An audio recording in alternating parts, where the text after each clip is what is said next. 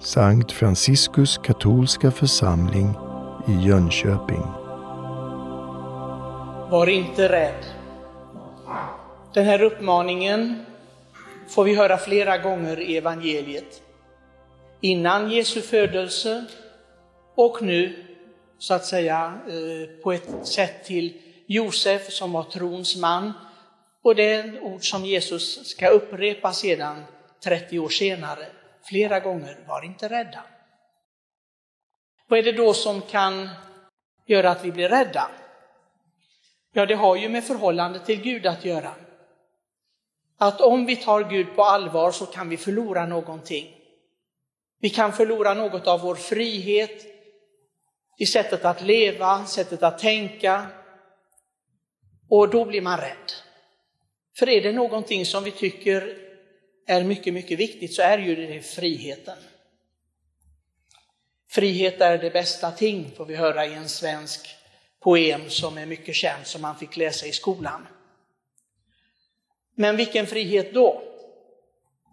För frihet utan Gud, vad är det för frihet? Att bara leva i cirklar i ett liv som egentligen inte har någon mening. Och även om man kan uppnå många saker med det, så är det egentligen utan mål. Och det visste den helige Josef. Och han använde sin frihet till att säga ja till Gud. Att göra det som Gud inspirerade honom till. Det som talas om som en ängel som talat till honom i drömmen. Var inte rädd Josef. Var inte rädd att göra det som Gud vill att du ska göra.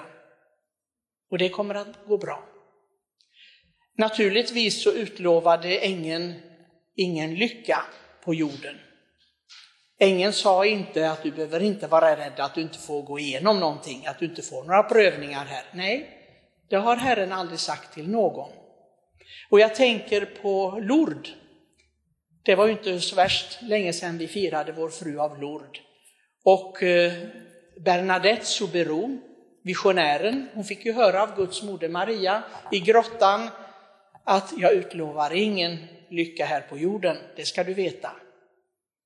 Även om du skulle förstå sen att det här är någonting fantastiskt som du har varit med om.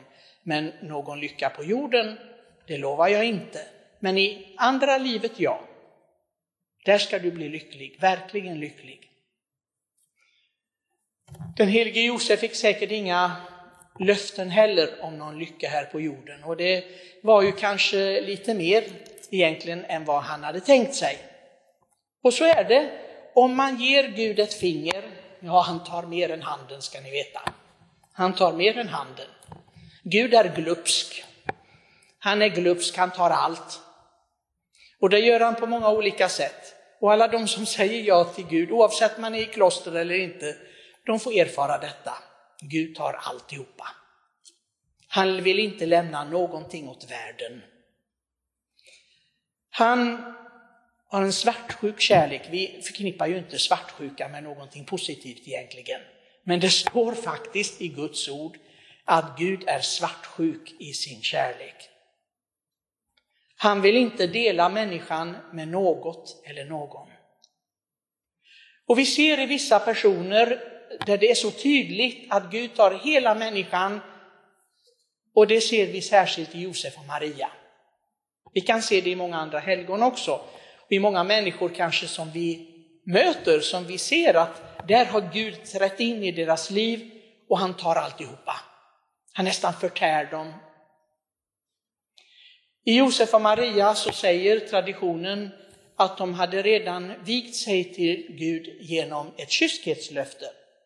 Men att Maria fick lyda det som var hennes uppdrag och att de skulle då ha kommit överens om senare att så skulle det bli, de skulle leva ett så kallat vitt äktenskap eller Josefs äktenskap som man senare kallade i den andliga traditionen. Och att Josef själv hade gett det här kyskhetslöftet. Men det var hans uppdrag att bli make till Maria och fosterfar till Jesus, frälsaren. Men det som vi har tänkt på under den här novenan, det var min tanke under den här novenan när vi har förberett oss nu inför Josefs högtiden. Det var detta Hur behandlar vi Herren? Hur tar vi emot honom? Hur tar vi hand om honom? Jag hoppas att några åtminstone av er som har följt vår novena här har tänkt de tankarna, tänkt över det här ämnet. Hur tar jag hand om Jesus? För också var och en av oss, som Jesus säger, kan bli mor, bror, syster, ja de närmaste. Vi är hans vänner, säger han. Och vi vet att vänner idag, det är viktigare än familjen nästan. Vad gör vi som står honom nära, det här erbjudandet som vi får, vad gör vi med detta? Hur tar vi hand om Jesus? Är han bara någonting vid sidan om? Någon som alla andra som vi känner på något sätt? Eller är han verkligen i centrum av våra liv? Han blev verkligen i centrum av Josefs och Marias liv. Det kan nog ingen av oss tveka om. Han var centrum och allting kretsade kring Herren, kring frälsaren. Och de fick komma in mer och mer i förståelsen om vem Jesus var. Det var inte riktigt klart för dem i början. Det, det står ju där att, att de förstod inte allt. Och när de hörde storslagna saker så blev de förvånade. Men att Maria tog allt till sitt hjärta och begrundade det. Så det var inget färdigt paket så att säga för dem. Och man säger, ah, Josef och Maria, eh, de visste ju allt och de, de hade liksom såg rakt in i himmelen. Inte alls. Inte alls. Det finns ingenting som tyder på detta i Bibeln, att de såg rakt in i himmelen. De levde av tro. Och de tog den här tron på allvar. Det är därför en av läsningarna talar just om den här tron, Abrahams tro. Att vara barn till Abraham, trons fader. Han var en trons man och han gav Herren en plats i sitt liv, den främsta platsen. Allting arrangerades kring detta.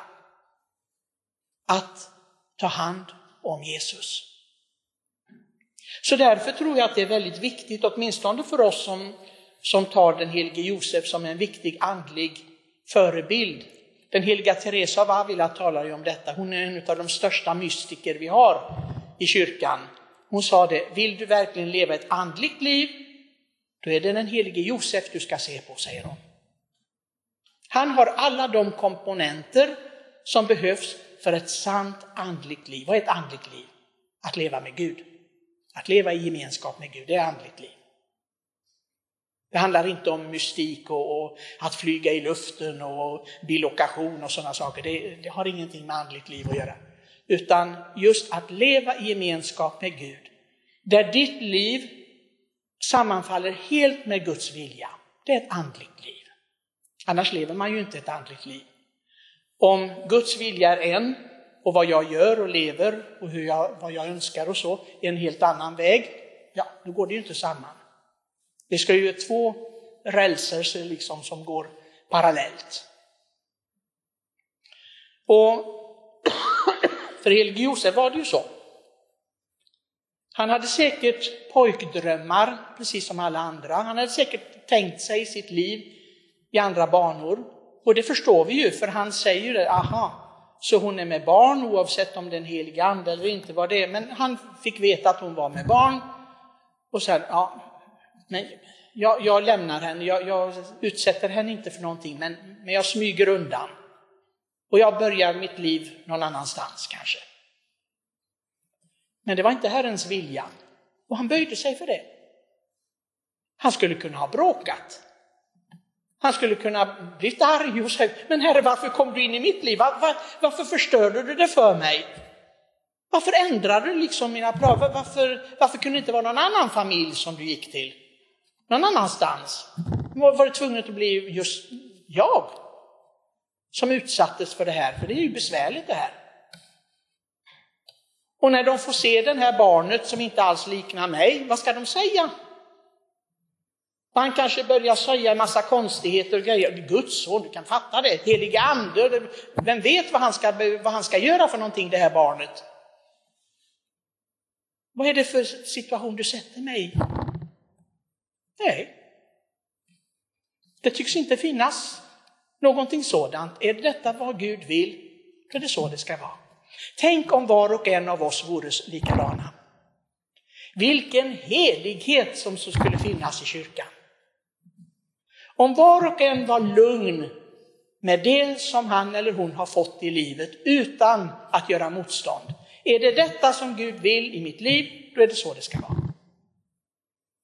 Det finns så många, ibland även utan att erkänna det för sig själva, som bara drömmer sig bort till någonting annat. Tänk om det vore så. Det är den enkla metoden. Han säger, tänk om det vore sol idag. Tänk om jag levde på Kanarieöarna. Tänk om, om jag inte hade de här grannarna. Tänk om jag var gift med någon annan. Tänk om jag hade andra barn. Tänk om... Ja, visst. Ni vet, den här litanian kan bli oändlig.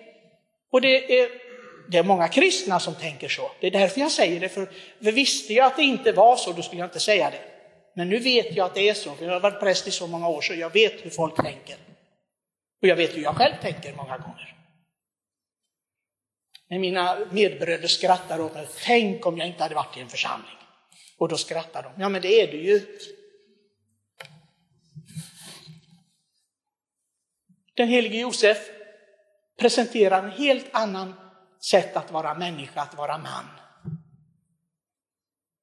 Det där lugna, tålmodiga sättet att se på livet. Detta har Gud berett för mig, detta är vad han vill av mig, okej. Okay. Då lever vi det. Det hörs inte ett knyst från honom när han måste fly. Jag tror inte han knorrade inom sig och var arg för att han var tvungen att fly med barnet för att det är en galning som ville ha just det här barnet och sökte efter det. Han levde det bara. Han gick igenom det. Men ni vet att det är det här som är att ta hand om Jesus i våra liv. Vi får så mycket från Herren, vi får det genom bönen, vi får det genom sakramenten. Vi får också mycket i livet där han gör och grejar och försöker få oss att förstå. Och det är det här som vi måste ta hand om honom, för det är det här Jesus är. Han är där. Det är ingen av oss som ska säga mig bryr han sig inte om. Jag är inget märkvärdigt. Det vadå? Jag lever inget liv med Herren som de här utvalda helgonen som vi pratar om. Och det är det som är fel. Herren vill ha den direkta kontakten med var och en av oss. Att vi lever verkligen i denna närvaro. Jag skulle önska att alla läste sådana böcker som till exempel Faustinas dagbok. Där, får, där förstår man detta. Det är ju nutid. Det är inte för 2000 år sedan. Det Herren talar just om den här direktkontakten med var och en, men som väldigt många missar. För de lever inte i den dimensionen. Vi lever hela tiden på utsidan. Och jag har ont idag. Och det här tycker jag inte om. Och jag önskar att jag inte behövde gå igenom det här. Nej, måste jag träffa den människan nu? Då lever man på utsidan, då lever man inte där inne. Och det är det vi ska be om. Vi ska be den helige Josef om hjälp så att vi kommer in i oss själva, lever där inne, lever i denna direktkontakt med Herren. Men gå inte med förväntningar och säg, åh, då kanske jag blir som Faustina och Teresa av Avila och de här eh, liksom mystiker, då kanske jag också får höra någonting, kanske jag också kan skriva ner en dagbok om vad Herren säger till mig. Nej, äh, det är inte det som är viktigt. Vissa har den uppgiften, men inte alla, och det betyder inte att Faustina och Teresa och Franciscus och vad det nu kan vara skulle stå närmare Herren för det. Herren har avslöjat hur det kommer att gå till. De som vi tror är sist kommer att vara först i himmelriket. De som vi inte trodde var någonting, inte betydde någonting. Tänk vilken surprise! Så vi ska inte gå omkring och döma varandra, inte tro att Åh, jag är nog mer än han eller hon. Jag har nog kommit längre än någon annan. Jag ska heller inte tänka det motsatta. Åh, det är så synd om mig för jag har inte kommit någon vart. Det är lika löjligt det. Vi ska inte göra några parametrar eller, eller jämföra oss överhuvudtaget. Trodde ni att helige Josef gjorde det? Det gjorde de inte. De bara levde den här relationen till Gud. Må Herren ge oss den här gåvan. Det det var den helige Josef gjorde och Maria. De tog hand om Herren i sina liv. Må vi också få denna nåden. I Faderns och Sonens och den helige Andes namn. Musik från zapsplat.com